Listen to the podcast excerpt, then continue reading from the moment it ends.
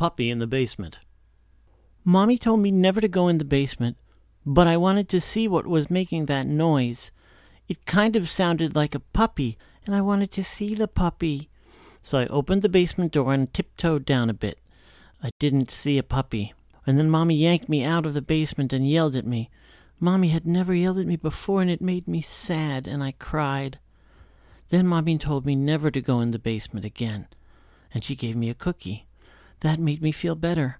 So I didn't ask her why the boy in the basement was making noises like a puppy, or why he had no hands or feet.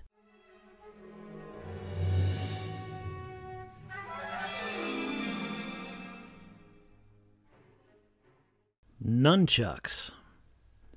When my daughter was two, I found her twirling paper towel tubes tied with twine in the air. I asked her what she was doing. She said she was practicing her nunchucks. I was very confused, as she'd have no way of knowing what they were.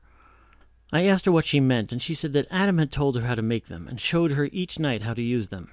She went on to say that Adam told her to practice because she may need to know how to defend herself someday. I almost freaked out, but I asked her what Adam looked like. She said he was tall, blonde, and had blue eyes.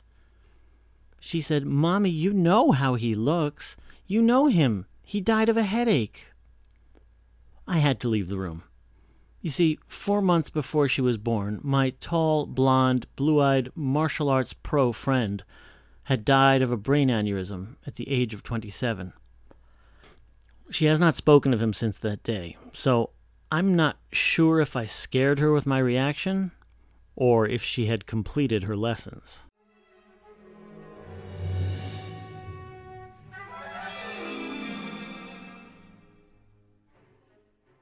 The Ghost at Home.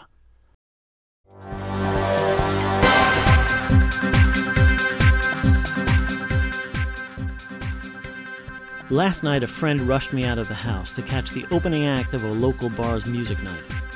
After a few drinks, I realized my phone wasn't in my pocket. I checked the table where we were sitting at, the bar, the bathrooms, and after no luck, I used my friend's phone to call mine. After two rings, someone answered, gave out a low, raspy giggle, and hung up. They didn't answer again.